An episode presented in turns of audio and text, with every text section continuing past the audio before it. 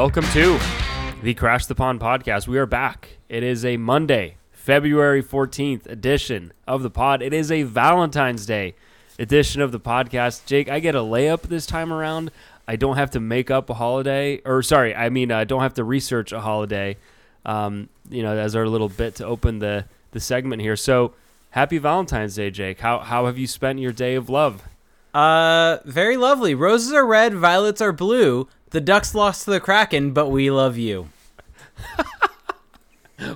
How long have you been sitting on that? I legitimately came up with that a second ago. There's no way. I don't I one that. one hundred percent just came to me. Legit Okay. did not think of that think about that beforehand. You know, sometimes Okay. things just come to you. Okay. Wow. I I am I'm almost shell I'm so shell shocked. I almost don't know what to say. Of course, that's not true. I have things to say. Here's what I will say. Uh, I just want to give a shout out to Jake because you know he he wanted to make some plans tonight for Valentine's Day in his own personal life, and I told him I couldn't do it, and he said, "Okay, fine, we'll make it work Monday night." So appreciate you, Jake. This Yeah. this this is my this is my appreciation to you. My my Valentine's Day gift to you. Oh wow, thank you. I'll, I'll tell Monica that. Don't worry. Hopefully, uh, hopefully that helps ease uh, ease the tensions there. There there is absolutely no tension. Okay, well, so we've got plenty to discuss today. Uh, we've got some trades to talk about. Don't involve the Ducks, but they they just might. We don't know yet. And we've got some comments from Dallas Eakins. We've got a game last Friday to talk about, and then of course your questions at the end of the show. So. I think we've got more than enough here, Jake, to, to get a show out of this. I think we, we, we've done more with less. Let's just put it that way. yeah, one hundred percent. We've got plenty. Okay, so I want to start here. Maybe I'm a little biased. Actually, I'm 100% biased, but let's start here. Tyler Toffoli traded today. Montreal Canadiens traded him to the Calgary Flames, and the return, the return here is, I think, what's could be relevant for the Anaheim Ducks. They get a first round pick, fifth round pick, a prospect, and a throw in player. And so I guess the question is Yeah. now that's the return on a guy in Tyler Toffoli who's an excellent winger, who's got two years left on his deal. How does that affect, in your mind, the potential price tag, the potential return on one Rickard Rakell who is a rental? Yeah, I mean that's the the biggest question here. It's tough, right? Because you're you're comparing a guy with term to a guy that doesn't. Um, Tyler Toffoli, I believe, has two years left on his contract after this one, so the Van- or the Calgary Flames are getting some cost certainty there. They're getting a guy that's locked up, whereas a team trading for Rickard Rakell is essentially getting him for this stretch run. So while it's not a complete uh, comparison, I think that you can at least figure out in some ways what the market is going to be at. If Tyler Toffoli got a first, a fifth, uh, I mean, from what I could tell, Emil Heineman is a pretty good prospect.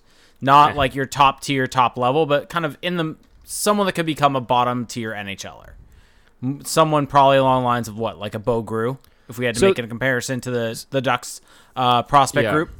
Yeah, so With- the, the thing with Heineman, I think, is he's a floor type of prospect. So Yeah, maybe so like a- Groulx is the correct comp there.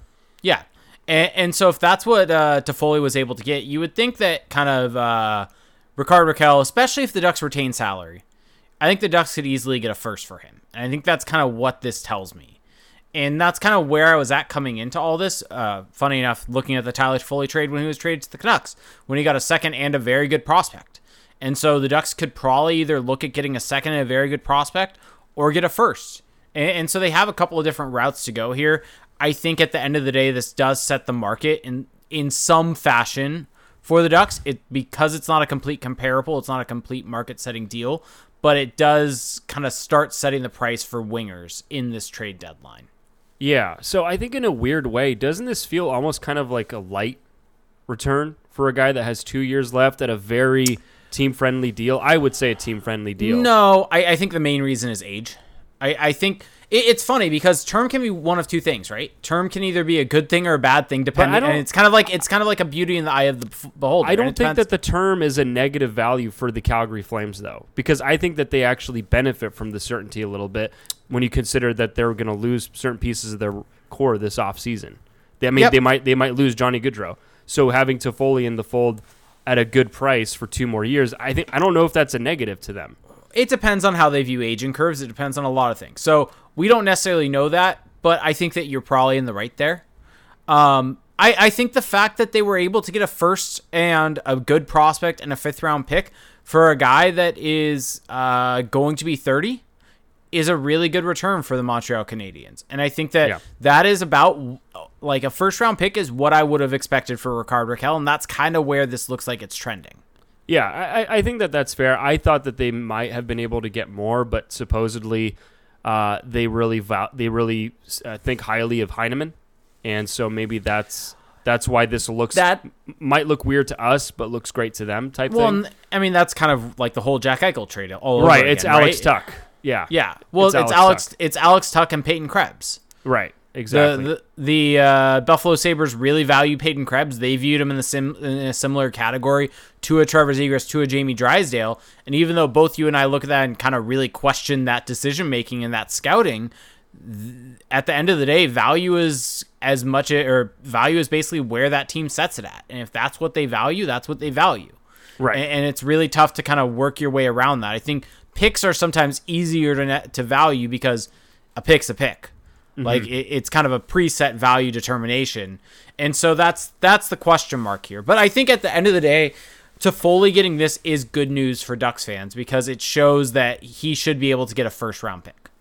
Yeah. So again, it's I think it's very difficult to draw comparisons between these these two cases because again, like we've been saying over and over, Toffoli has the term, Rakell does not. But we expected before this trade went down that the average return on a rental winger of Rakell's ilk is a first round pick, and this trade just doesn't seem to get us off. It doesn't that change that. Like, it- exactly. like, here's the- here- if the return had been lower, then I think that's where maybe you start asking questions. Yeah, exactly, and that's kind of where I go go on this. Is that if Toffoli had gotten a first and that was it, then oh boy, the Ducks are in for a rough one. Rough one. But even Uh, then, even then, you could make the argument that well, the term might be a negative value Yeah, on Toffoli.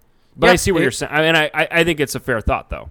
Yeah, and, and so I, I think Rickard Rakell. I mean, I think he either gets you a first or a really good prospect, and you're gonna have to pick between the two. And oh, you don't think, you don't think it's both anymore?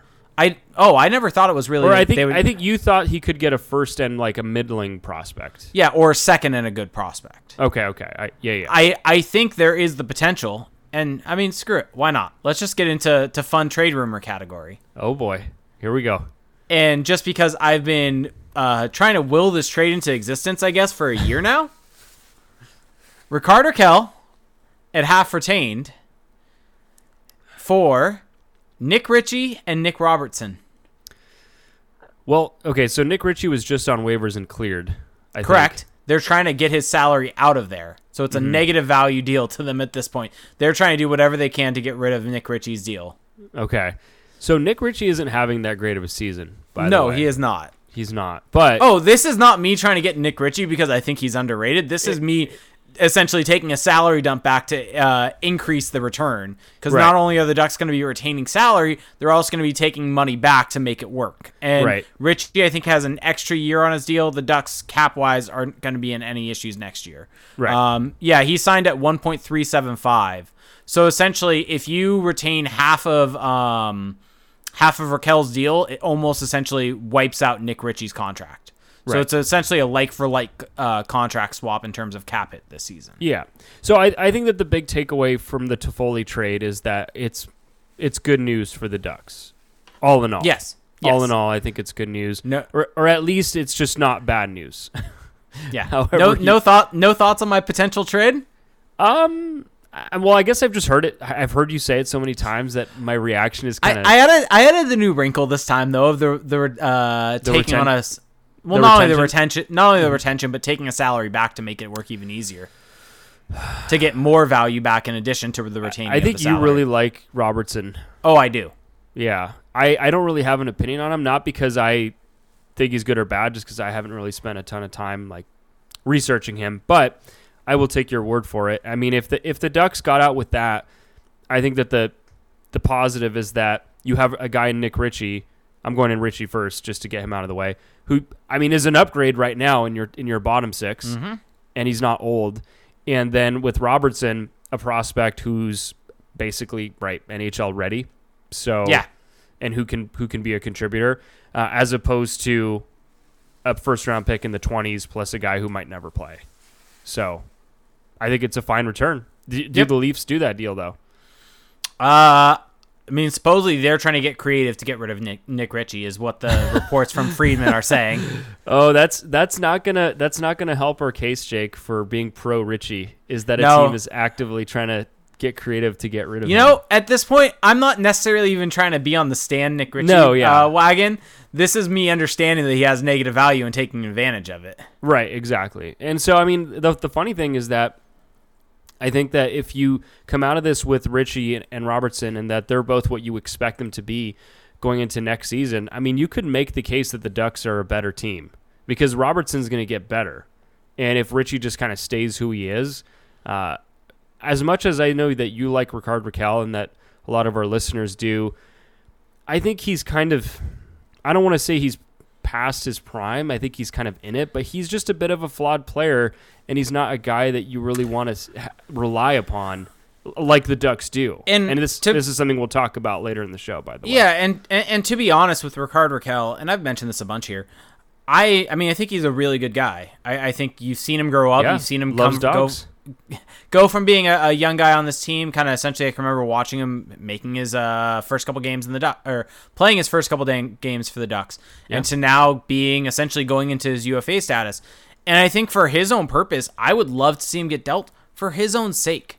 Give him, uh, put him on a team where he can play with Auston Matthews and put up all the points. Because at the end of the day, I I think there was a really good article. I think it was Jack Frazier put it out, Jay Fresh, on Elite Prospects last year. Um, kind of dialing in on Rickard Rakell and looking at kind of what's gone on with him, and kind of breaking it down to the fact of he's someone that really requires someone to feed him the puck. He's not necessarily someone that can go and get his own shot and create his own chances for himself.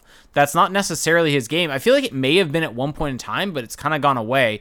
And that's why his greatest years came when uh, Ryan Getzlaf were feeding him the puck. Well, And yes, continue, having Ryan sorry. Getzlaf helps, but you also have to be able to have a good enough shot to take advantage of it. And I think that's what he did. And so I think that if you put him on a team with higher level talent, whether that be the Toronto Maple Leafs, whether that be maybe like the Florida Panthers, whether that be even the Calgary Flames, I think he's a guy that can really take advantage of those roles with better players and really take and finish the puck. And I think at the end of the day, he's going to benefit from that by getting a better deal for his long term setup. Yeah, no, I, I, I agree with that, and I think that back in those days where he was scoring at a higher rate, he was also just a better all around player. He was just Yeah. a better he was a better play driver. Like now he's a negative value defensively, whereas back then much more of a two way force, which is really important uh, when you're trying to score. He was also scoring at a much higher rate, just Yep. shooting percentage wise. And I really I really am now come to the conclusion that those couple years really kind of I think warped the perception of Rickard Rakell. Like he's a great player. I think he's really skilled, but like you said, he's not he's not a go-to guy. He's a guy Yeah. that if you put him in the right situation can thrive. And I think Yep. that like and again, just to your point, we want to see him in that. I don't think the Ducks are that for him. I think as good as as good and as talented as as Trevor Zegras is right now, I don't know if he's quite at that step in his career where he can just carry a winger like Rickard Rakell and and get him get him those goals. So Yeah, exactly. hopefully we're not breaking too many hearts, too many Rickard Rakell fan hearts. Sorry, Bonnie. Yeah, we're trying. We're trying our best here. Um, but yeah, so then outside of that, I mean, anything else on the Toffoli trade? Anything else on the trade market? Um, I mean, I'm really curious to see kind of what happens. There's, it, it seems like there's been a lot of rumors picking up. First off, about uh, Ben Chiarot. Um, and I feel like that's going to be a very interesting deal to see what happens. Because if he's able to get a first round pick, then Manson gets more than that, definitely. Um, mainly due to the fact of Manson is right-handed shot versus Chiarot being left-handed shot. Manson's uh, is Manson. I think he's younger than Chiarot, maybe, but I feel like he just Yeah, he reputation. I think reputation wise, he has a little bit of a better reputation um, than uh, than Chiarot does, and so I think that basically whatever Chiarot gets, Manson's going to be able to uh, get more than that for the Ducks, and so I think that's a fascinating one. And I also think John Klingberg is another one. Austin Price brings up a good point though. How long is Manson going to be out for? I do you think the Manson injury makes it so that they can't trade him right now? So I have this theory right now on injuries. Do you want to hear my theory? I know what you're gonna say. Go for it. I think that the theories, I mean, the theories, the injuries right now are strategically, uh, guys are being strategically kept out, right? I mean, I think that that's I mean, reportedly that's what the Duck or the Canadiens are doing with Ben Chiarot. Right, he got hurt over the weekend, but the reporting is that if there were a playoff game tomorrow, he would play. And I think with Josh Manson, maybe it's not quite to that level. Maybe he legitimately is hurt, and maybe the Ducks aren't fully decided that they're moving on from him like the Canadiens are with Chiarot. But I think that they are keeping the long game in mind with that, and they're not rushing him back. Yeah, I mean, at the end of the day, for Manson, it's a finger injury, right? Because if That- it was, because I mean, if it's a finger in the playoffs, guys play through much worse all the they, time. guy- guys play with broken fingers, they take them, tape them together. That's just kind of what happens. So I don't.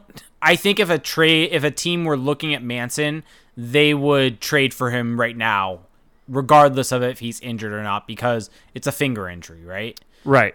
I, I do think though that I don't know if I necessarily agree with the holding him out for this Well, no, distinct I- purpose. I- no, no, no. Like, I'm not saying that they're not like. I'm not saying that they're keeping him out just for this. Like, I think they would rather have him play. I, I mm-hmm. think that that it's better for everyone if he's playing Agreed. hockey. But I also think that when they're injured, when there's a possibility of re-injury, that they are erring on the side of caution. I don't Yeah. want anyone to to misinterpret what I uh, what I'm saying as they're holding him out when he's not actually hurt. I think he's legitimately hurt, and I feel like we're talking about Mark Stone right now. But I but but I think the Ducks are just playing it smart. They're being they're Yeah. playing it safe, One which is what I would do too. Like it's Yeah. it's why would you why would you risk him getting seriously hurt when you have the potential of, of getting back a solid trade return? Yep, exactly. So I, I think kind of getting back to your original question here, which was any other trade thoughts, things like that. I, it sounds like there's a lot of teams that are kind of starting to to get things moving. It almost feels like mid February, people feel like it's trade deadline time, so they're starting to get things going instead of it being because what is it? It's March 21st this year, when usually it is like in a week or two. Yeah. And so it seems like uh, teams are starting to kind of get that rolling now. So I, I'm curious to see where these bigger pieces go. And I'm actually kind of hoping that they get dealt earlier than later so that come deadline time, it kind of makes the Ducks this more, uh, this bigger fish, essentially, from the seller's market perspective. Right, and I think one other kind of interesting tidbit with uh, with the the Canadiens trade is just that there was, I think Elliotte Friedman mentioned this on Thirty Two Thoughts that at one point Ben Chiarot may have also been included in that deal. That it could have been both guys, both of their big Yeah. fish.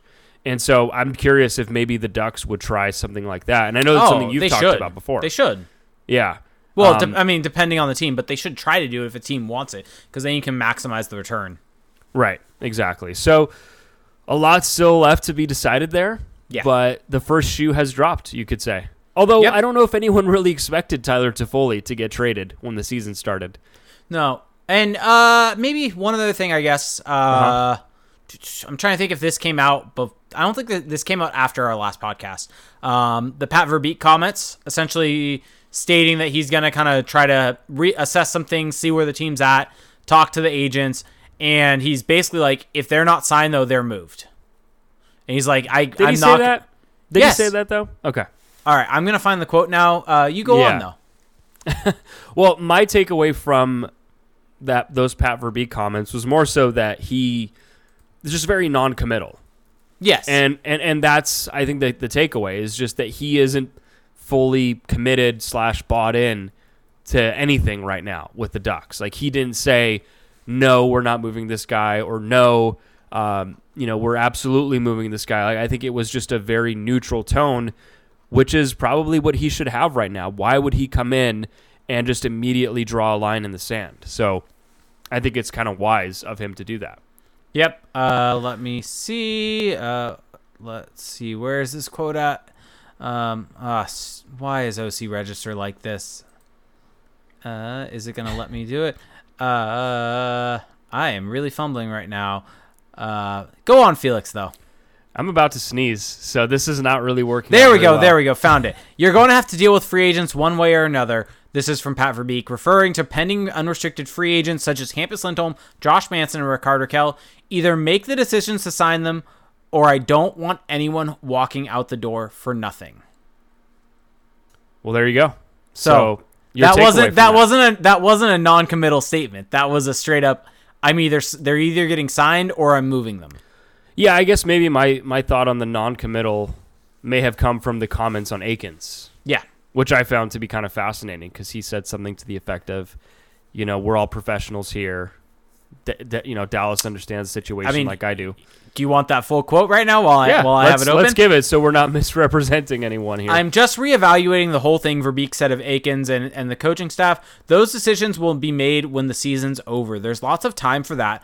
I've more got more pressing needs. We all have a job to do. Dallas is a professional. He'll do his job. I'm not worried about that. And then added, we'll sit down and talk at some point.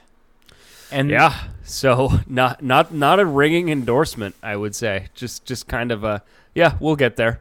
Yep. So and I, I, guess I, and I, Oh. I should just I should just quickly say that you know we shouldn't take too much away from these comments. Like they are just kind of filler for the most Nope. part. and he had a very similar thing about all the AGMs.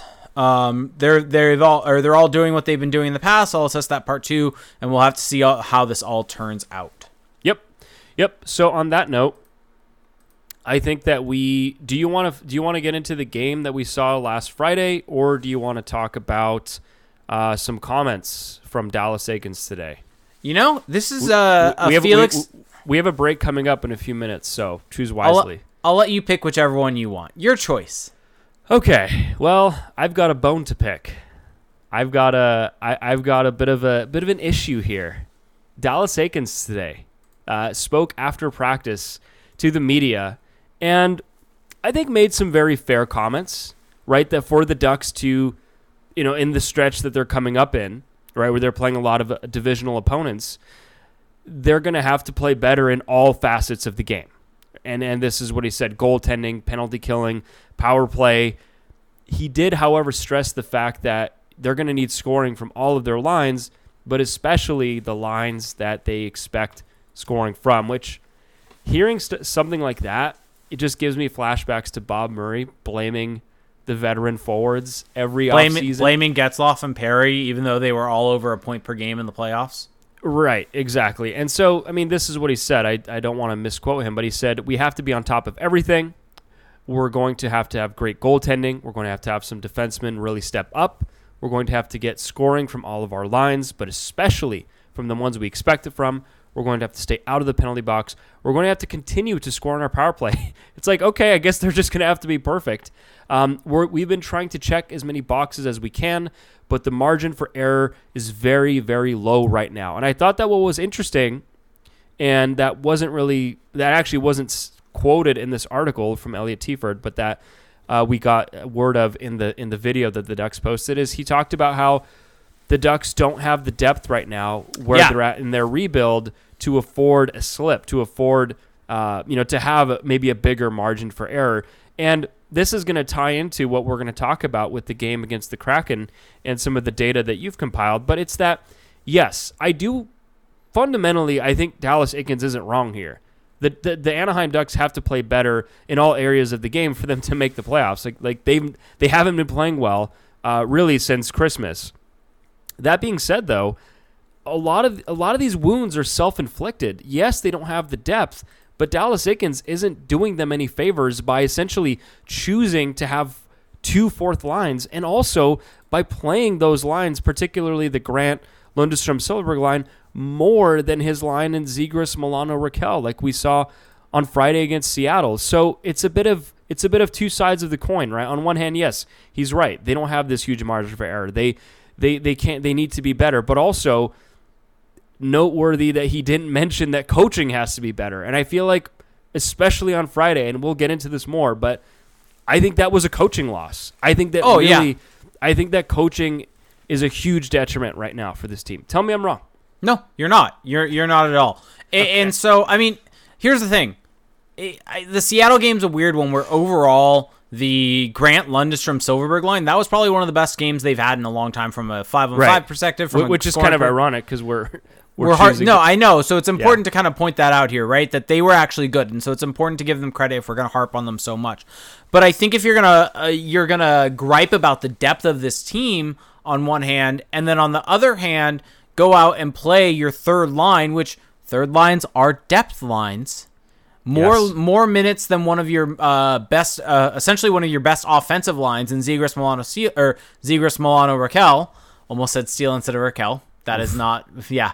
Um, but you you can't have it both ways. if you're gonna if you're gonna gripe about the the depth of your team and say it's not deep enough, then you should be playing your top players more.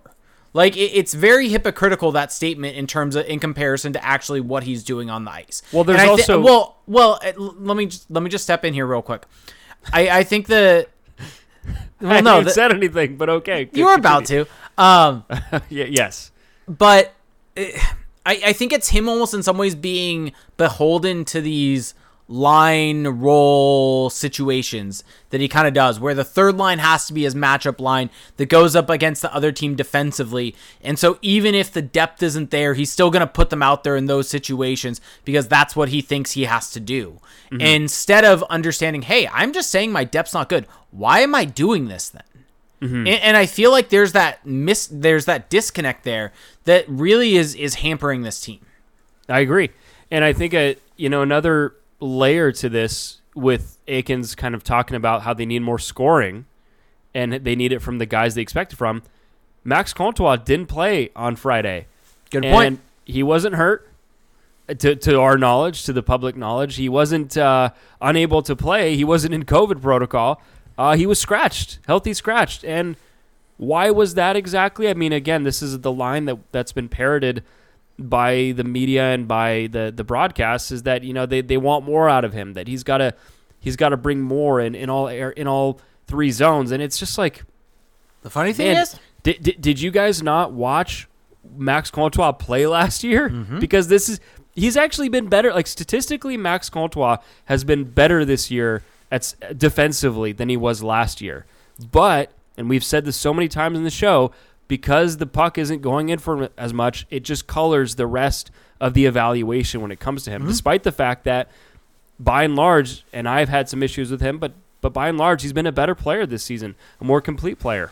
yeah, he he's definitely still a flawed player, and I, I but think he's, he's want, far less flawed this season. Far yeah, less. he he's made a big step defensively. Offensively, actually, from a produ- from a both production, obviously, and a on ice impact perspective with generating expected goal, his individual expected goals, there has been a fall off for him slightly. But we're talking about going from 0.8 to 0.6 individual expected goals for uh, per 60, so a 0.2 drop off, which isn't Not nothing. insignificant. Yeah. yeah, not not insignificant. And that's I think that was per Micah uh, McCurdy's model.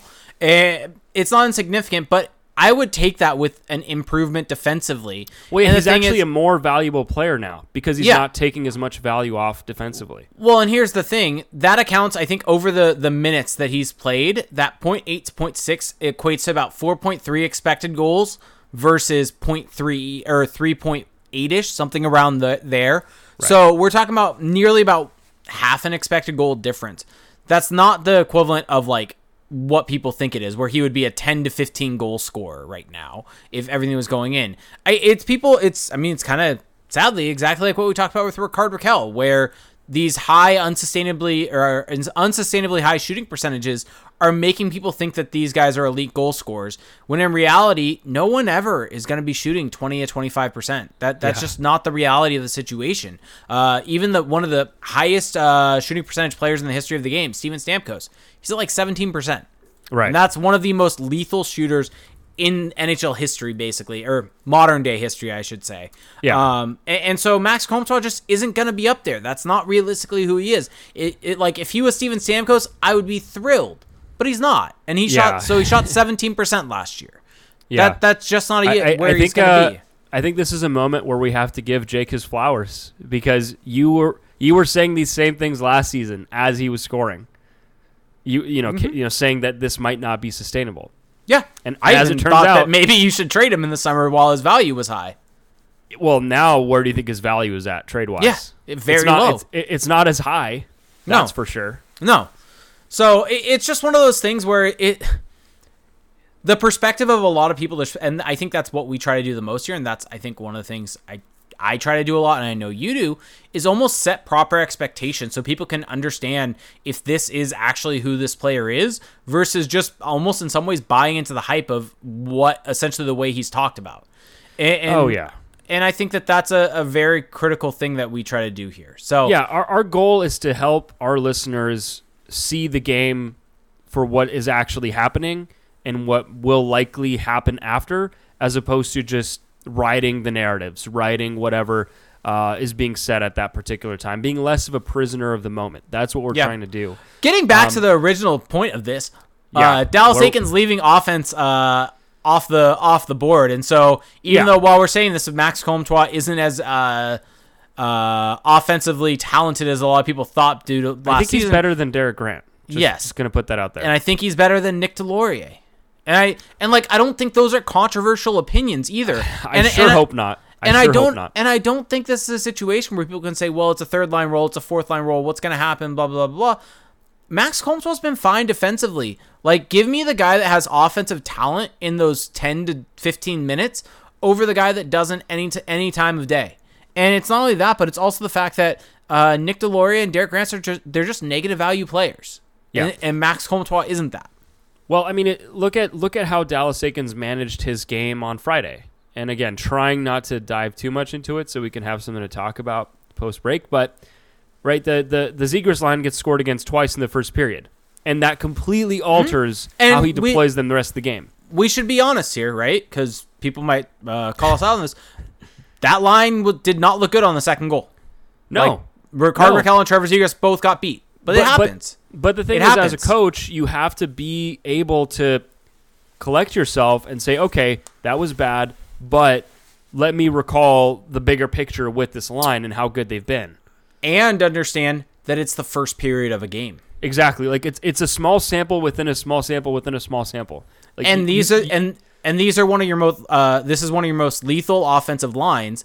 And in order to get back into this game, you're gonna need them to get going. exactly. So it, it's it- like as an offensively challenged team, as a team that doesn't have a big margin for error, as a team that doesn't quite yet have the depth where they're at in the rebuild. Just quoting Dallas Eakins here, it doesn't really make a ton of sense to stop playing your best offensive line because of two goals against in the first period, right? Especially when the alternative is a line in Deslauriers, Silfverberg, Lundestrom that just bleeds offense against. Um, so I, I just, you know, listening to Dallas Eakins, it, it's this weird dichotomy where on one hand, yeah, some things he's saying, a lot of things he's saying make sense. They're, everyone agrees the Ducks need to be better, but on the other hand, maybe he's just not saying it, probably just isn't saying it, but it just feels like he doesn't seem to understand or acknowledge his role in all of this and how he is really hampering this team's chances of winning these games. Look,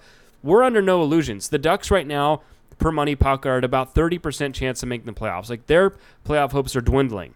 And They've fallen that- out of the playoff position from uh, points percentage uh, points yeah, percentage perspective. And the Pacific Division is only getting tougher, right? Mm-hmm. Tyler Toffoli entered the chat. Jack Eichel is going to be playing on Wednesday against the Colorado Avalanche. Like this is only going to be a, a, a tougher hill to climb. And so when you're a team like the Ducks, you really can't get these things wrong because you basically don't have a chance if you do. Well, i- it's I think it's just a, a very easy thing. It, it's an easy thing to pick up. Optimizing your lineup, it's what you should be doing. It's what you. It, Yeah. It's uh, you can only do so much with the roster you have, so you need to get the most out of them, and, Right. and that's what a good coach has to do. And I think that we are not proposing like this radical adjustment, you know, because of course I think people are curious. Okay, well, so you've told me what's wrong. Now, how do you make it right? And so, what I would say is, first off, just play your best players the majority of the game. It, it, it's actually quite simple. Um, instead of trying to have this egalitarian uh, environment where you have your four lines playing as much one as much as the other or playing your third line more than the others just play your best players play the guys that are going to get you goals goals are what win games unless unless i'm missing something here um, i mean if you look at i mean you know allow me this moment but since marty st louis has become the coach for the Canadiens he's done some things that i'm a fan of right and one of them is on the power play where he basically just plays the first unit the entire two minutes, right? Because I think he understands, okay, these are the guys who give me the best chance. I don't need to play games and try to give, I don't need to give participation trophies. And I think that that's what Dallas Eakins could learn from. Just play your best guys. Like it's obvious who the best guys are. Yeah. Okay, okay, I'm done. Okay, I'm Yeah. done. I, I let you have it. I let you have it. All right. We'll we'll get into more of this though as we kind of jump into the Kraken game, even though we've already talked about it a little bit. But uh, you know, it's it's time for a word from our sponsor. So, roses are red, violets are blue. Don't let a wild pube wreck you. Valentine's Day is just around the corner, and our sponsors at Manscaped are here for you with the best tools to get your balls ready for the special occasion, which is tonight. Um, if you're listening and watching us live, uh, this uh, this Valentine's Day, it's time to join the four million men worldwide who trust Manscaped, the leaders in men's below the waist grooming. Uh, with our exclusive offer, go to manscaped.com and use code CTP for 20% off plus free shipping. So the holidays went by so quickly. Did you remember to take care of your package with the best tools for the job? The Performance Package 4.0 from Manscaped is just the thing every guy needs in their life. The number one product in this package is the Lawnmower 4.0. This electric trimmer is designed to trim hair on loose skin and get this the trimmer's advanced, skin safe technology reduces cuts and nicks on your delicate balls. It even has 4000K LED spotlights so you can shave anywhere your heart desires. So, Felix, tell us a little about a little bit about the Weed Whacker though. Yeah, so this package also includes the Weed Whacker. It's a nose and ear hair trimmer to whack all the worst of your weeds. Manscaped even threw in two free gifts their Shed Travel Bag and anti shaving boxer briefs to keep your boys stored comfortably. Uh, Jake, you know, the weed whacker, it's not so much as a big of a deal for me, although I, I highly value it. But I think for you, some nose hairs, maybe some ear hairs. No it's ear. the way to go. No, no ear hair, just nose hair. Oh, okay. Sorry, didn't mean to. Didn't mean wow. to do that. But Just yeah. putting that on me. Just putting that on me. Uh, but you, so to complete the perfect package for your package are liquid formulations like Crop Preserver Ball Deodorant and Crop Crop Reviver Ball Toner.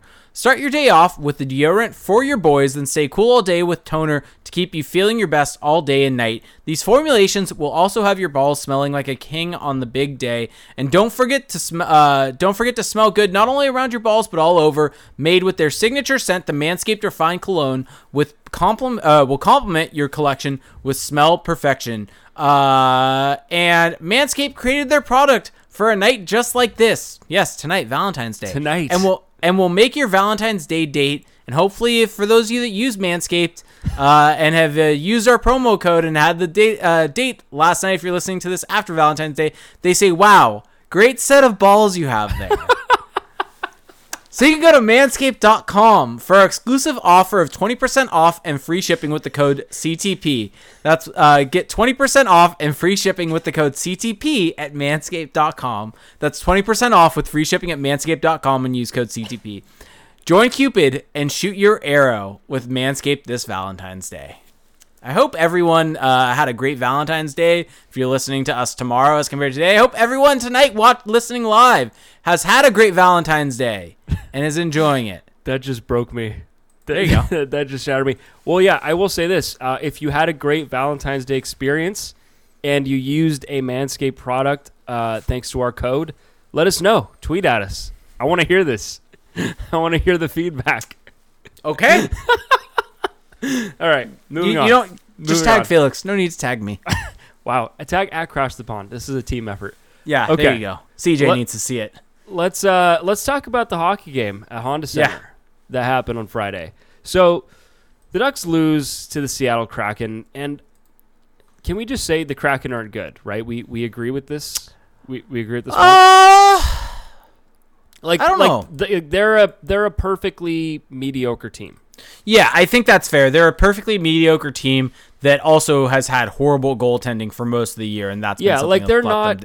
Maybe they're not as bad as I'm portraying them here, but they yeah, are not. I mean, they're basically where the Ducks are from an expected goals for percentage perspective. right, but just minus that talent up front. You know, Minus the talent up front and also awful goaltending for the most part. Right. So I thought that the I thought that the Ducks should have won this game.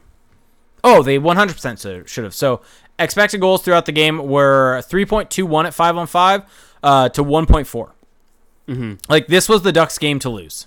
Right, exactly. And I think that, you know, it, it, it started off on the right foot, on the wrong foot, sorry, uh, right away because Max Comtois getting scratched, you know, for kind of unknown reasons. Uh, and with the Ducks, I think that, you know, I mean, at one point they're they're leading 3 to 2 in the second period. Rickard Rakell gets on the board, and then they give up two unanswered goals, and, and that's the game.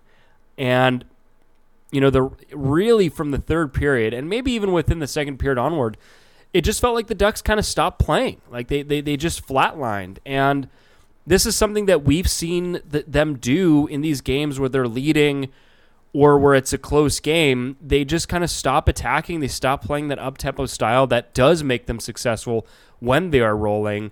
And I just think that how long can this keep up where Dallas Eakins has the Ducks playing this way, playing not to lose, uh, before they just they just bow out of the playoffs on their own? Because Yeah. they're good they're good at getting into the game and getting a lead.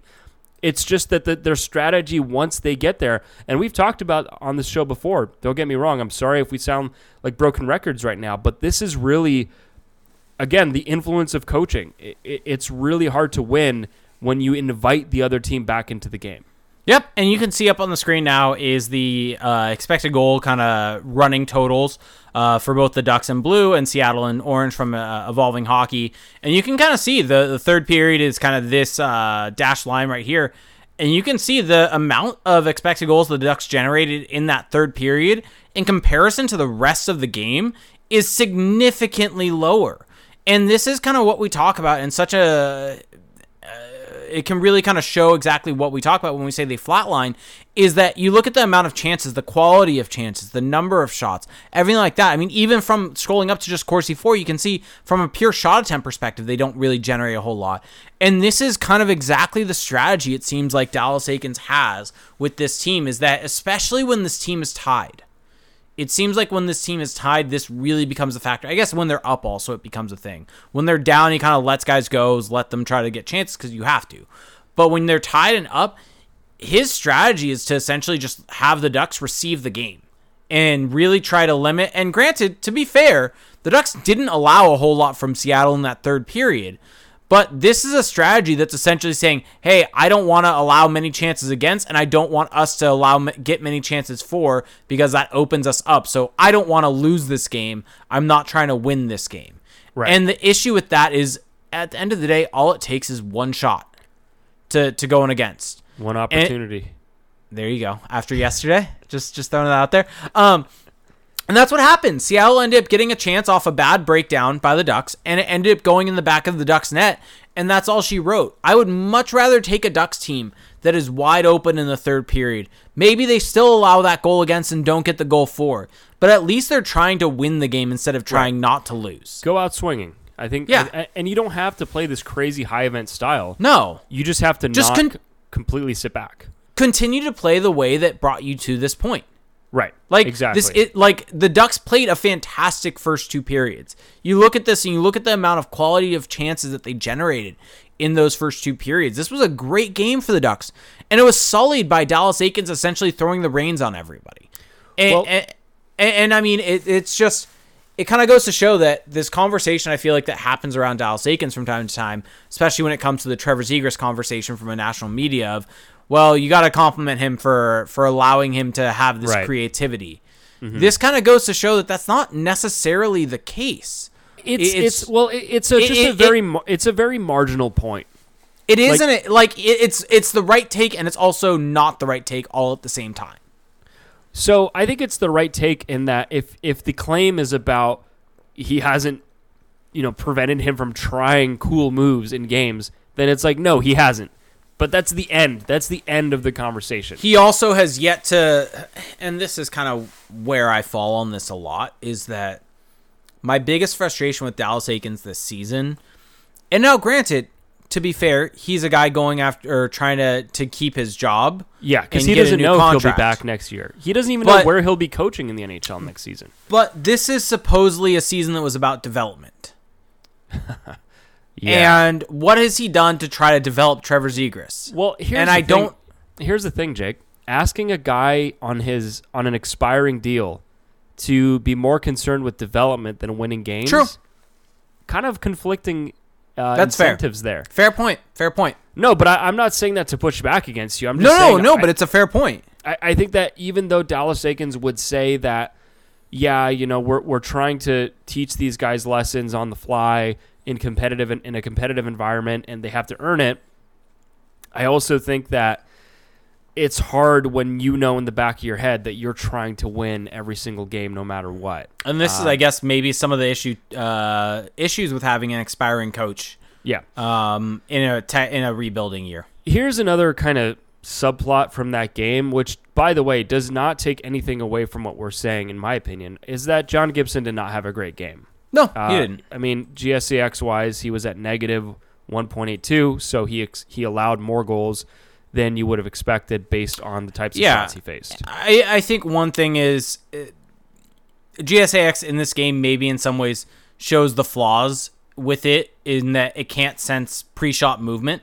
Right. That's fair. A- a- And, so there were some Royal Road passes, but I still think that first goal, yes, it's a it goes across the Royal Road, but it's going such a far distance. well, he also ended should- up on he- the ground, just out Yeah. of nowhere. but but he should be able to stop that puck. It's such a bad angle from Donato. The puck's going such a long distance that he should be able to track and move with it and be able to make that save. Now, granted, the other uh, two of the other goals that were the quick cross ice passes, those are a little bit of a different story. Um, so if you want to nitpick that type of stuff, sure, maybe he wasn't negative 1.82, but I still think he probably should have maybe only allowed three goals instead of four. Yeah, I, I don't think he was horrendous by any means. No. uh, I I think that he didn't have his best night, but that's not to say that he was the Um, reason they lost either. One other thing about this game before uh, we move on from it, if there, unless you have anything else you want to talk about, Mhm. would you like to talk about how everything, I guess, came back to that Deslauriers fight? Is it time? Is it time? Is it time to have this conversation? Yeah, You're go just- for it. I think I have you speechless for the first No, I'm. I, the floor is yours. Look, I know you have a lot to say. I I love the ESPN Plus broadcast. I do. I I enjoy it. It's a breath of fresh air. It's what hockey needs right now is just for it to be fun, for it to be laid back. But there's just I'm not going to stop evaluating. I'm not going to stop uh, critiquing despite all of that, right? You don't just get a free pass cuz you're fun. And the amount of times that they brought up the Deslauriers fight from the first period onward after it happened. It's like, yeah, I get it. It was a great fight. A lot of punches were thrown. A lot of, a lot of, a lot of knuckle to helmet action. I, I get all of that. I'm happy you said that because I was about to. Yeah, like it was great. It was entertaining. Energy, energy, and all that. And then of course there was a goal right after. But the amount of times that they brought it up, that they showed highlights of it, it just took a, it took away from the game. It really did. And I understand that they're they're trying to sell a, a product. I understand that they're going to rope in more casual fans that way. But there is a diminishing return, and I, I really thought that it took away from the storytelling of the game. Uh, and what was the thing that Kevin Weeks kept saying? Was it "Oh boy" or "Oh no"? Oh no. I think it's "Oh no." The "Oh no" has got to go. The no more. I mean the "Oh," he just yeah, Oh, it was no. "Oh no." yeah. he like just the the yelling out "Oh no," and then you know I thought that Leah Hextall didn't have her best night at the office, so it was just not the best performance from ESPN Plus. But again, I I appreciate what they're doing. I still am, am pro ESPN Plus, pro Weeks, pro Hextall, but it was just not the best night at the office for the Yep. crew. Uh, I mean, get- what do you getting think? getting player names wrongs is like a big one for me, and it kept happening. Anyway, I'm done. Uh, what do you think? Sonny Milano made his return to the Ducks lineup. We haven't talked about him yet. Yeah, so I, I think that the biggest thing, the biggest takeaway from Milano's return is that he returned. I mean, Yeah. just the just the fact that that due to the problematic nature of his injury, the fact the unpredictability of concussions, we don't know if he was actually concussed, but we can kind of assume that. Assume. Yeah. I, I think that it's really a huge positive that he was able to come back. And, you know, I, I don't think he showed a ton. Uh, I he didn't get to play a whole lot because of Dallas Eakins, but it's a huge positive that he was back in the lineup. Uh, Yep. Really happy for him. Yep, same. I mean, he's. I mean, you and I have both said this for a bit now. He's one of the Ducks' best forwards. Yeah. like he's been one of their most impactful, one of their best. Like Trevor Zegras is not where he's at without Sonny Well, Milano. I, I think we should even, you know, go further and say he's been one of their best players. Like just just bar none, he's been Yeah. one of their best guys, and uh, I'm very fascinated to see what they're going to do with him long term. I think that he's worked his way into the core. Like, he is one of the core guys now moving Mhm. forward, and you got to do whatever you can to to hold on to him. I think one thing that we should kind of quickly touch on. I don't know if it's worth uh, talking about a bunch, but the Ducks are missing Josh Manson, and you've got a Mahura Fowler pairing, which you know Mahura looked kind of rough. I mean, there, there was the goal where I think he turned it over Eh, twice. that one's that that goal against is kind of weird because it hit the ref skate. Okay, so, He so rim- free he- pass. Well, no, he rims it Free around pass. the board. He rims it around the board, and it's gonna get to Henrique, and it hits the ref skate. It's not a free pass, but it's a situation where it's not Yeah. necessarily a turnover. It Yeah. catches a it catches a skate, and it's a bounce. It happens. Yeah, but all things considered, I do agree, also, though. I, I do also want to say this if we're talking about the blue line, uh, and this is going to shock people. So prepare yourself mentally, maybe a couple breaths, do whatever you've got to do. I thought that was maybe Jamie Drysdale's best game as a Duck. Yeah, I thought he was fantastic. I he mean, was.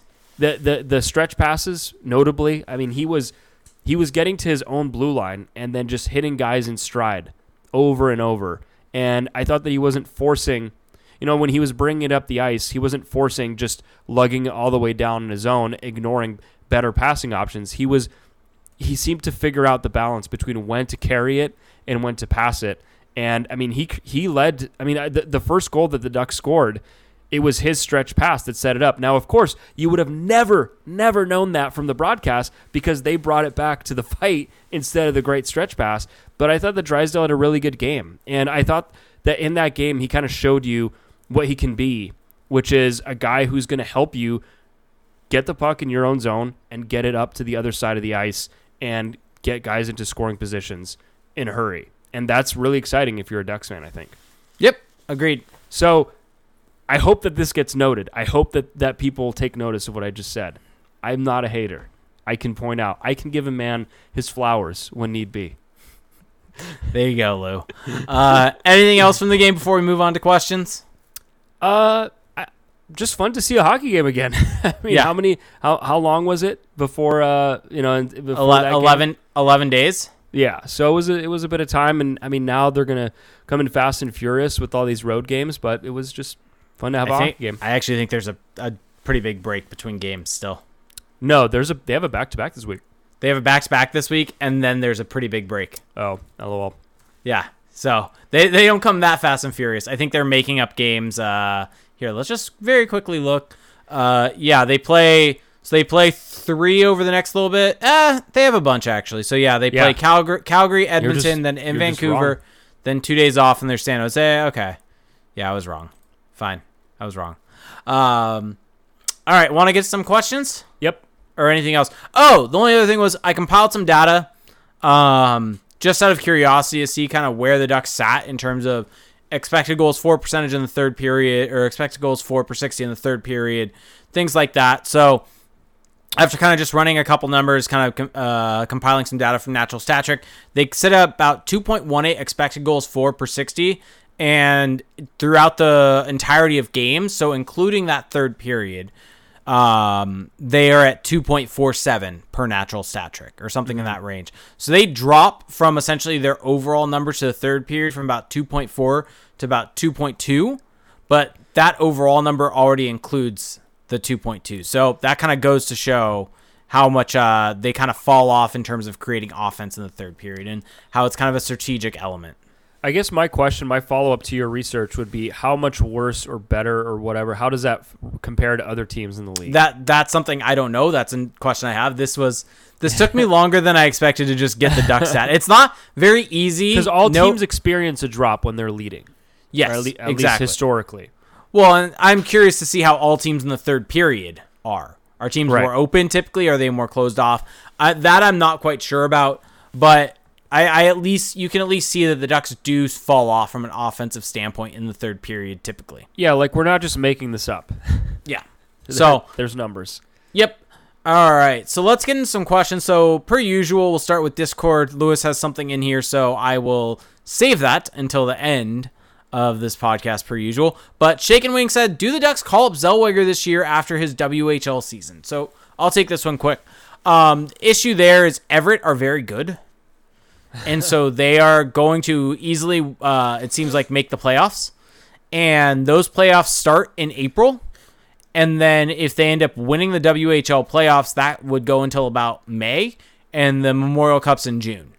So that all has to he his WHL has season has to end um, for him to get any time in the AHL or NHL this year. So more likely than not, that's not going to happen. I foresee Everett, based upon how they're playing, to do really well in the WHL playoffs, and they're probably going to outlast the Ducks. There you go. Yeah. So I mean, it's possible. It, like upsets happen. They could lose in the first round, and then he can go to the Gulls. Like it's possible, but it, it's not as if that it's a like tried and true thing that that the WHL season's going to end. Um, Jeremy asks if the Ducks trade Lindholm, Manson, and Rakell or any combination of the three, that confirms a rebuild. My question is, with Gibson not wanting to rebuild, if those guys are traded, does he ask for a trade maybe in the offseason? I I don't know. I don't think so. I think that I think that he saw what's possible this year, and there's an and there's still going to be like the Ducks aren't just going to tank their entire team.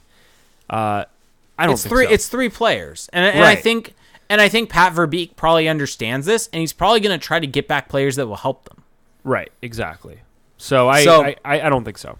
No, I don't either. Uh, Kempafu asks, uh, assuming Manson waives, uh, what do you think the Ducks get from Toronto for Manson plus Rakell, both half retained? Oh, so both in the same trade? Yeah. That's a question for you. This this is your moment. Well, they both should get you at least a first. The issue is the Leafs don't have a first, right, this year? Uh, let's check. I don't believe they have a first this season. And Let's even if they do, it's a late first. I mean, I think that for sure gets you. No, they do. Nick- They have all their firsts. Okay. Yeah. I mean, I, I think that you could potentially easily get like Nick Robertson or Rodion Amirov out of there for if you're giving them both I think that. guys. Do you think though that it's it, as simple as just take whatever they would both get and then just add those two together, or is it just the components individually get better? Like, how does that work? So, Uh, so is it like so? Okay, so you would assume Manson gets a first, Rakell gets a first. Is it as simple as two firsts, or is it a first and then maybe a premium prospect plus a good prospect? Like you, hopefully, I'm making sense. Yeah, I, I don't necessarily think it's that. I think it's it's just a value perspective, right? I think it's just adding up both their values to that deal. I don't think it's a situation where it's like a two for or, or the Ducks get more in return because they're giving them both. Um, Right. But I think that you are able to maybe get a more premium asset out of that. So maybe it's like a second or a third in Nick Robertson. Right. And you weren't gonna necessarily gonna get or get Nick Robertson for either of those guys by themselves without taking money back. Um, so even though my deal earlier that was kind of contingent upon taking Nick Ritchie back and things like that, which I think regardless you're gonna have to do if you're in a deal with the Leafs. So I mean that's also a part of it. So who knows? I, I'm not really quite sure. I don't know if Manson is necessarily gonna waive for the Leafs.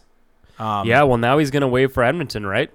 Oh yeah, that Dave big Ma- news. Da- His- Dave Manson on the coaching staff. Yeah, his dad's there. You would Big think that he would probably waive. He has what? A t- got a ten team no trade list. Yeah. It's So a lot actually. Murray special. Yeah. Um all right. Uh Tenacious G85 asks, "This is more an ice hockey for idiots guide for me. How much influence does GM have G or do, does a GM have over head coach in terms of style of play, use of players, etc. Will we see Verbeek put an end to some of the questionable use of players and their ice time playing for overtime, etc., uh, etc.? For me, their uh, head coach induced problems and assumed we would be stuck with them until Verbeek can bring in his person who has the same hockey philosophy." Yeah, it's a good question. I think that it, it is a bit situational. It depends on the GM and the coach, but I think that coaches are allowed to kind of coach for the most part.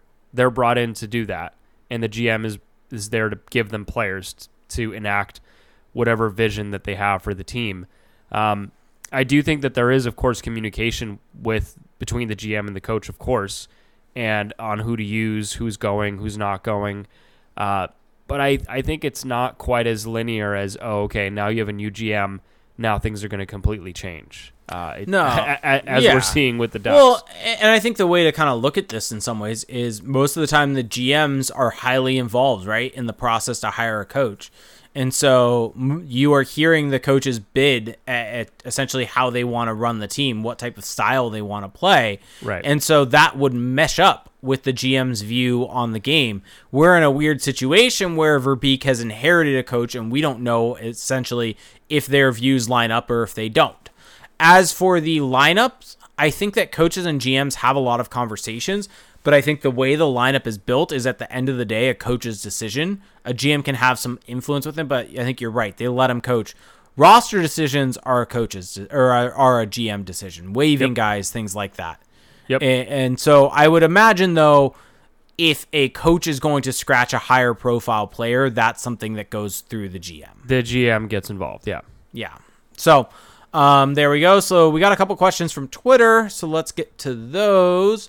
So let's hit this one first. This came from our good friend Tony, um, who has said, "Question for the pod: In spirit of Valentine's Day, who does Felix love more, Drysdale, Lundestrom, or Lindholm?"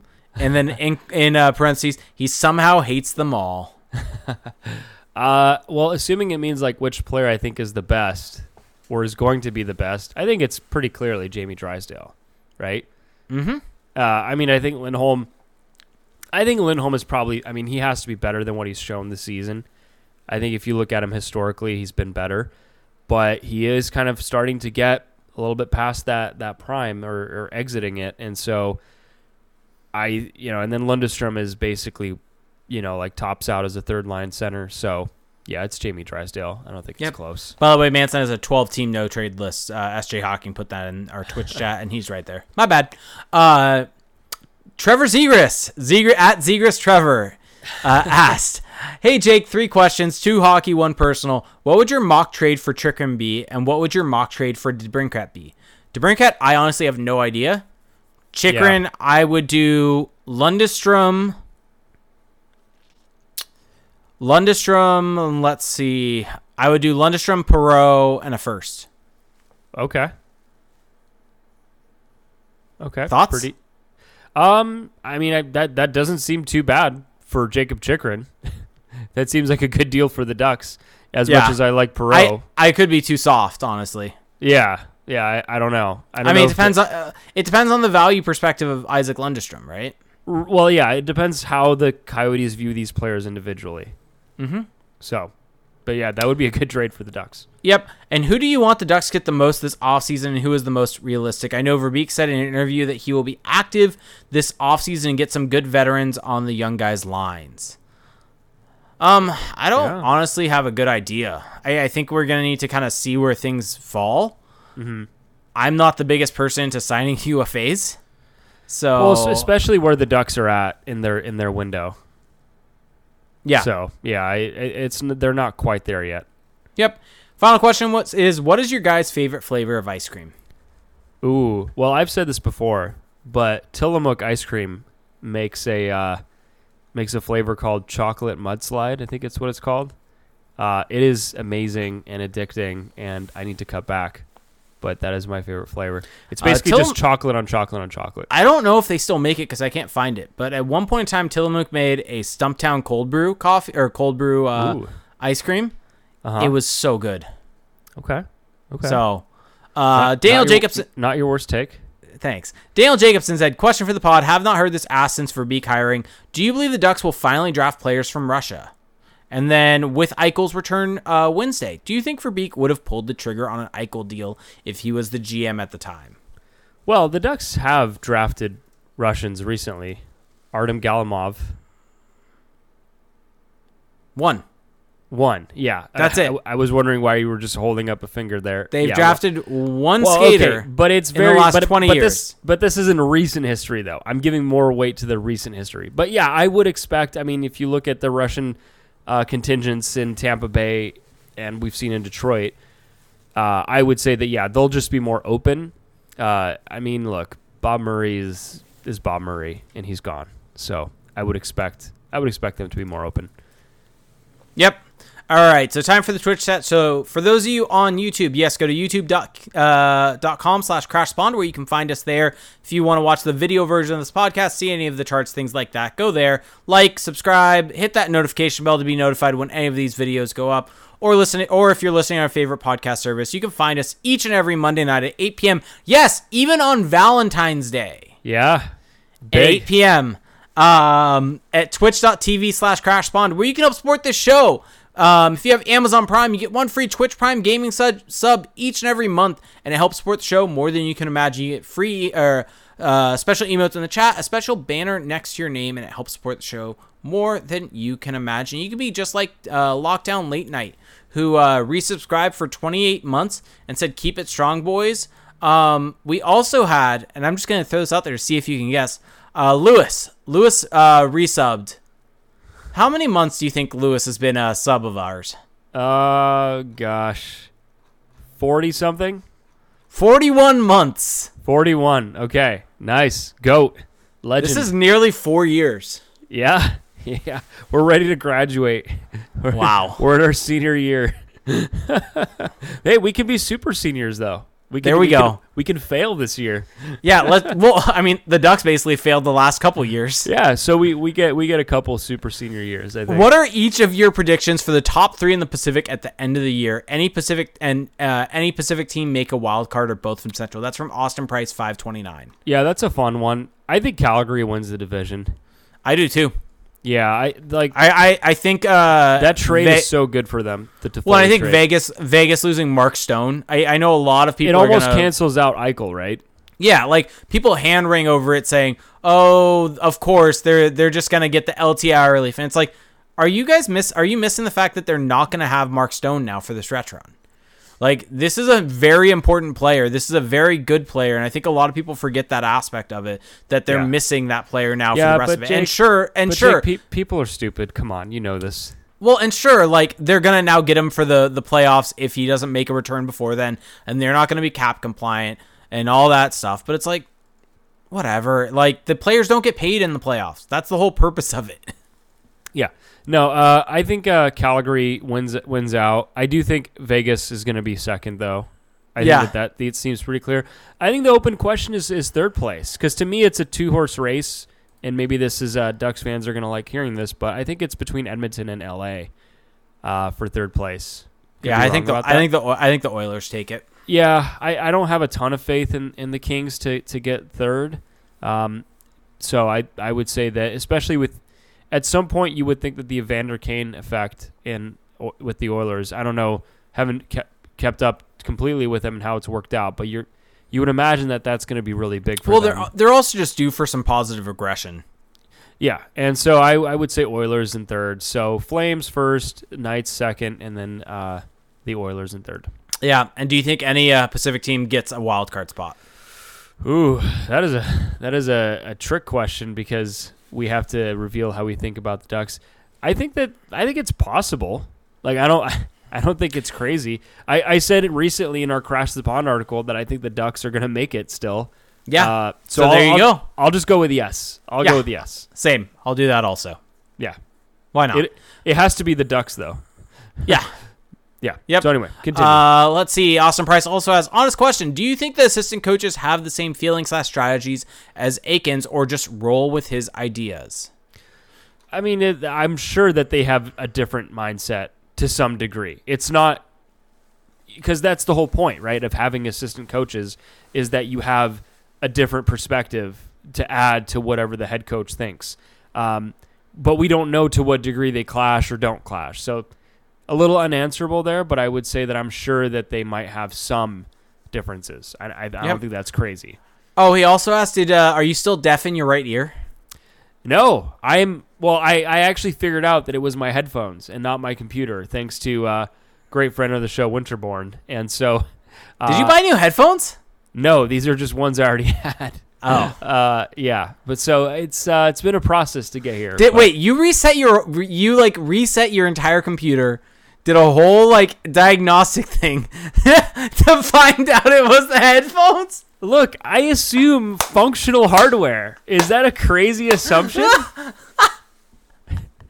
yeah, I reset all the drivers, like did everything under the sun that's possible, and as it turned out, it was the headphones. Well, here's the thing though, in my defense, and I think this actually exonerates me, is that so there was no sound coming out of my right headphone, okay? You're, you're with me so far? And so, but when I would change the audio from headphones to speakers, it would have the same issue. It wouldn't come out of the right channel. And so I, because of that, I assumed it wasn't the headphones. So it wasn't just like, you know, I was just an idiot. And, and I assumed it could not be the headphones at all. Uh, so there was reason. There was reason for this. I'm exonerated. Yes. Fine. Uh, Justin P. 1980, uh, 1988 said, Have you seen Olen Zellweger's numbers this year? We talked about him briefly, obviously. And will he play with the Ducks next year? So, have you seen his numbers lately? I looked at them today, actually, because I Uh, saw I have not. How good are they, or how bad are they? uh, they are absolutely insane. Okay. Uh, He, I, I think he currently leads the WHL for points by defense, points by defenseman. okay. Uh, let me I- see. I'm going on elite He's- prospects, which takes he, forever. he is over 48, point per, 48 points in 35 games. for it- a. I, we should make this clear. Not only is he a defenseman, he was barely eligible for this draft. Yeah. Yeah. like, like yeah. he he he turned like he's not even six months removed from turning eighteen. yeah. Uh, Martin Madden. Martin Madden. Like this is this guy is going to be great. I don't for that same reason. I think he's going to have another year in the WHL though. I think because of his age. Yeah. He's just so young. Yeah, like he turns 19 uh next September. Like Yeah. he's so young. I don't I mean maybe they maybe moving uh Hampus Lindholm opens up the spot for him, but I don't see that being I mean, I mean, look at it this way though. Look how they've handled uh, Jamie Drysdale. yeah. So I mean, and so Austin Price, Zellweger, Zellweger is a left shot. yeah, and uh Austin Price, and some people have said this. Are you at all concerned? Are you saying isn't this what Sam Steele uh, Nope. did? Light up the WHL, and so No. Sam Steele, Sam Steele did light up the WHL. I, I'm just gonna say this in his D plus one year at 131 points in uh, 66 games, but he also was not in the same uh, situation as Zellweger because he was is a February birthday. It's a little bit different in terms of age. I think that's part of what makes Zellweger so fascinating is his Yes. age and what he's able to do. Exactly. It's the age difference. It's yeah. I I tweeted about the Sam Steele stats because of Connor Bedard, and people took it as like me saying that Connor Bedard isn't good. No, like it's about the age difference. It's about the fact that Zellweger is so young and that he's doing this. Zellweger Um, Zellweger right now is about or is Zellweger from the draft and everything like that is over six months younger Yeah. than Sam That Steele. matters. He's seven months younger than Sam Steele would have been in that same D plus one. H- historically, that matters. Yes. So uh, it's not the same. Nope. So absolutely impressive though what he's doing. I mean, why not give him a shot to start the year? I Yeah. mean, I don't know if I would necessarily bank on him being on the team. No, I don't think that I you trade. I don't think you trade Lindholm, assuming that Zellweger's gonna jump right in. But No, I I mean I think he should play in the NHL next season. Let's just see it. Yeah. See it for see it for the amount of games that you can allow him to, and go from there. But do not rush him, a la Drysdale. Yep. All right. It's that time, Felix. What, Lewis- what, what does this mean? Lewis asked. Uh oh, let me find it again. Thoughts on Midway, British Columbia. Oh God, why? Midway, British Columbia. This Why? has now become something that people actually like mention in our I- reviews, which so we'll I have get a, to you. I have a theory on this, by the way. Wait, mid, wait, Midway. I, I have this open now. This is like this is on the border. So my theory is that ever since we've been doing this, I think people enjoy this because we've been getting more reviews than we've ever been getting. I think people enjoy the shit show portion of the show. There, there is Fritz Road hiking yeah, and biking. Lu- Lewis, Lewis, this is a. I'll just say this: it's a, it's not our traditional look. It's like you know we go for very northern, uh, very remote. This is remote. I mean, it's certainly not close to anything important. Uh, but yeah, I, I don't know. It's right on the border of, of British Columbia and Washington. Technically, there's an airstrip. Keg and Kettle Grill, though. There's a museum, Kettle River Muse. There's a museum. I think that all that tells you all you need to know. This Wait, is a big. This is yeah, this is a metropolis. This is a big city, Lou. I don't, I don't know what you're talking about here. There's a cheese wheel in the museum. Look, all you need to know, all you need to know about this museum is uh, from Haley McCleary. This actually, this is too long. I'm not gonna be able to get through it. Let, us try this one from Nina Fam. We value these museums, and the five dollar admission is worth it in order to help preserve and keep these places running. Hmm. It was nice getting to check out the inside of the train as well as the former train station. Wow, I like this. Very informative and enlightening, according to Greg Poirier. Uh, so I guess this is like a train town. Wow. Is, Would have never this- guessed. There's also the King of Kings uh, Church. Is this where Triple H was born? By the way, did you like The Rock at the Super Bowl? Uh, sure. Yeah, I, I thought it was cringeworthy. wrestling, The Rock is The Rock is just, wrestling invasion. he's he's it's it's past past past due. Um, yeah, I mean, uh, no, Midway Midway's not doing it for me. No, if anyone Sorry. else wants to throw in another uh, Random city. random Yeah. city, go for it. But I'm gonna get to the uh, take, and we'll we'll come back to a different city. Uh, Okay. Food. Let me find the the last. Uh, yeah, so take. so just just so people know where Jake is getting this from, this is our patrons only Discord chat, which is a lot of fun, and we'll get into at the end of the show how you can join it. But we have a food channel within the server, and uh, oh boy, there are some takes in there. That like there are certainly some takes in there. I I feel like the last like actual take is yours. Jake, you had a you had a good one with uh, the the chips, the the Hawaiian. Oh yeah, have you never had those before? No, I, I have had them, and that's why I think it's a good take. The Luau Barbecue uh, Hawaiian brand kettle style potato chips. They are they are delicious. Yeah. like like like too delicious. Sweet and spicy. They're they're perfect. Yeah, you like my take though? My recent take. So yeah, this is the, your take is the last one, Lou. If you want to throw a take, I'm Lou- so honored. Lou, if you want to post a take in there, Mike, I see some people in our Twitch chat in Discord. If you want to overtake this and put something new in there, so I can kind of not have to do this one, I think I have a great recent take. it's fine. I don't know. It's weird. Black pepper is a very underrated seasoning. Discuss. It's just it's just so bad. Like But, what? But, but you like my you like my comment before that though. This is my new thing. I just update everyone. no, no, no, no, no, no, no, no, no, no. Okay. You you don't update anyone. You would say theory or huge take, and then don't say anything ever. so when you say this is my new thing to say here is a take and then say black pepper is a very underrated seasoning is not your normal uh, decision. I'm I'm dying. No, here's the thing on black pepper though. Oh, Good, Lou Lou came in. Lou came in. Good- Thankfully, good- with an good, awful uh, take or with a take. good freshly cracked black pepper. Uh, I think maybe it's just because I just started using it more, but I think it's it's underrated. Adds a little adds a little heat. It's needed. All right. Lewis said Alfredo sauce is the worst. Uh, okay. I will say that there's a lot of bad Alfredo out there. A lot of bad Alfredo out there. I'm just not going to comment because I never have ordered Alfredo sauce. Well, just again for the record, Jake hates avocado, eggs, and um, what's the other one? What's the third one? Oh, you're getting out easy if I don't remember this. Eggs, avocado, and it's a, it's a fat. It's like a, anyway. I'll I'll remember it. But yeah, Jake has some bad food takes. I mean, it, these aren't takes; they're just things I don't like. Pe- people harp harp on me, but uh, let it be known. Here's the Let thing. I don't like say they're awful and all these things. I just say I don't like them. You know, it's I- some I- you can be civil. I mean, I, I don't know. Is that does that make it any better though? Oh yeah, you don't like fish. Yeah. That's a bad one. I don't think you can defend that one. Okay. I don't know what.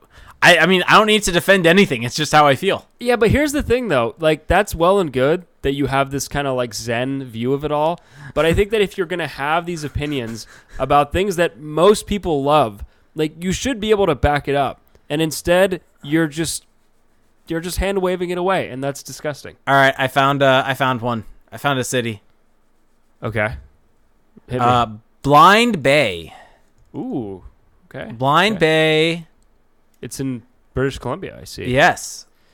Oh boy, where is this? Lakeside Suite and Rentals, Blind Bay Vacation Rental. This actually looks kind of nice. yeah, let's see. Oh, we were also told that I guess that place in Nova Scotia is like really nice. yeah, yeah. Well, okay. So Blind Bay. Wow, this is actually kind of nice. There's like a big lake, uh, close to Salmon Arm, and Turtle Valley. So this is a this is a, a big area. Um, I don't know. I'm intrigued. I'm intrigued. I want to go here. Okay. I'm not gonna fight you on that. You can go. I mean, I'm I'm going Street View. I'm going I'm going in to see. There's a car wash. Oh, Yeah, there's but- Our Lady of the Lake Catholic Church. yeah, you can go get some prayer in. Um, there's a there's the Salah Retreat bed and breakfast. Ooh, okay. Oh, there's. Pebble Beach. This is where that golf course is at. yeah. There's also a Carmel Beach. Like, are they just Wow, copying thanks. California? Yeah. Th- thanks for not even selling my bit. Thanks. I don't I don't get it. Pebble Beach is a well-renowned golf course. Well, yeah, I know, but that's what I'm saying. Like, there's also a Carmel Beach. Oh, got it. you don't even understand your own bit. Uh, I like that there's a Finn's Resort fi- slash Finn's Bar and Grill, and it's a Finn's with a Z, which My kind you of know, place. Super edgy, I guess. Four point four out of five, though. I'm not. I'm not thrilled about that. Uh, oh, it's oh man, Country Life Girl coming in strong. A two out of five. Oh lord, and this is just a month ago. I'm gonna read this word for word. Uh, Oh, I ate oh wow.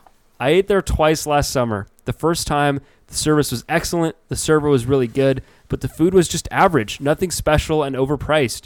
The second time, the service was really bad. The girl was snotty and rushing us like we were imposing on her. She took a long time to take a drink order, and they tasted like they were watered down. She took so long to give us our drinks that we decided not to order appetizers. So she lost out on another $50 in sales. The $20 burger bun was stale. I can get a, beg- a better burger at McDonald's. The server Oh, wow. lighter. This, oh God, this is getting bad. The server had light hair and two piercings in her chest. Avoid her, avoid her at all costs. Not impressed at all. This is an overpriced tourist trap. The view is the only good thing this pla- place has. I just Well, want to say this this. I just want to say this. Uh, shout out to the server. Services industry is hard. You get you get some bad apples every now and again. Um, but yeah, the, I mean, just be careful if you're going to Finn's Resort. There's a there's a little fountain.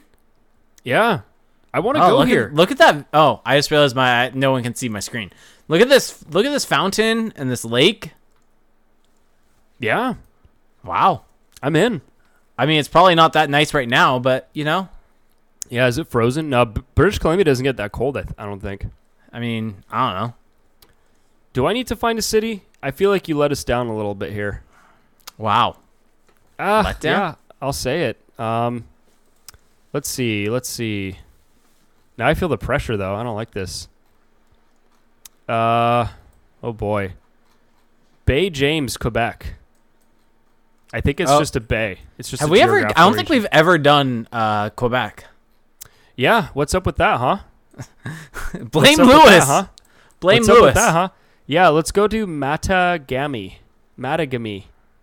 Yeah, this is uh the the Matagami mine. This is very very northern. Oh my. You know, I'm gonna go to a place I visited uh huh. Okay. in the U.S. wow, you're ditching Canada.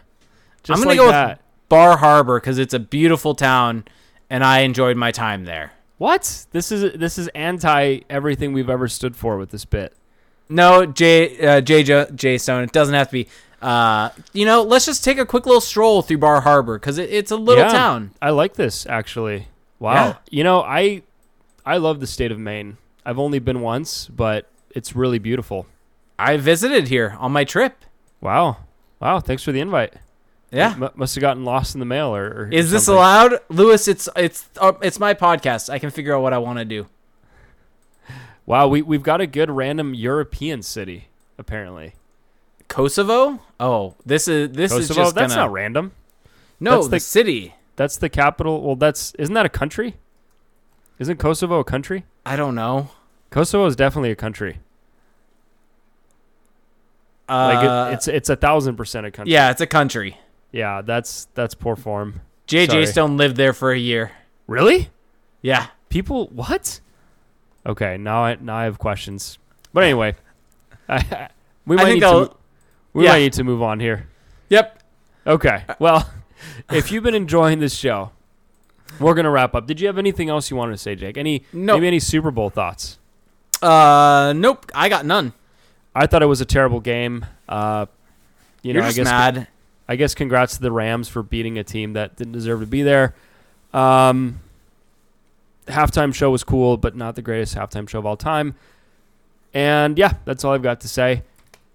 So, if you've enjoyed uh, what you've heard today, if you've been enjoying our podcast, there's a few ways to support us, and uh, they are all very appreciated. The number one way, and the one that I think will bring the most benefit to you, is to check out our Patreon page, patreon.com slash crash the pond. And if you pledge a dollar a month, one dollar, you get access to our patrons only Discord server, which is just so much fun. It's a thriving community of Ducks fans, of hardcore fans, of people that are just there to have a good time, to bond, uh, to make jokes, to talk about food, to talk about the team, uh, to talk about whatever is popping into their heads. And I got to say, it's it's just my favorite place to talk about hockey anywhere right now. Um, and sorry, Jake, that includes this podcast.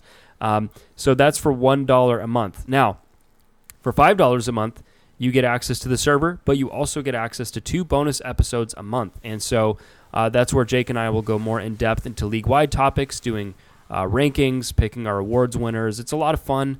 Uh, and it's a little more unfiltered as well. Now, if you really love this show, if you just want to see it continue to grow, continue to thrive, you can do that for $15 a month. We will greatly, greatly appreciate it. But maybe the highlight for today, though, a- an easy way to support us that doesn't include any money for you needing to spend, you can leave us a rating and a review on Apple Podcasts. Now, we've got two today. Two. This is big. I'll start with this one. Uh, this one is from Jack D. And uh, this is great. Love the title. It's a five star review. Leafs Rapids number one podcast. Great show, great analytics. Always look forward to new episodes. P.S. The best of each show is always in the last 20 minutes of it. So, by the way, thank you so much, Jack D. That is hilarious. Leafs Rapids. Is that the first city that we covered on the show? no. No, no, no, no. Okay. Well, I don't. I don't. I don't remember the first. Uh, that was like last episode was Leaf Rapids. Was it? Oh, Leaf Rapids. Why did I say Leafs Rapids? Um, yeah. But anyway, I'm, I'm glad that that's resonating with people. The the randomness at the end.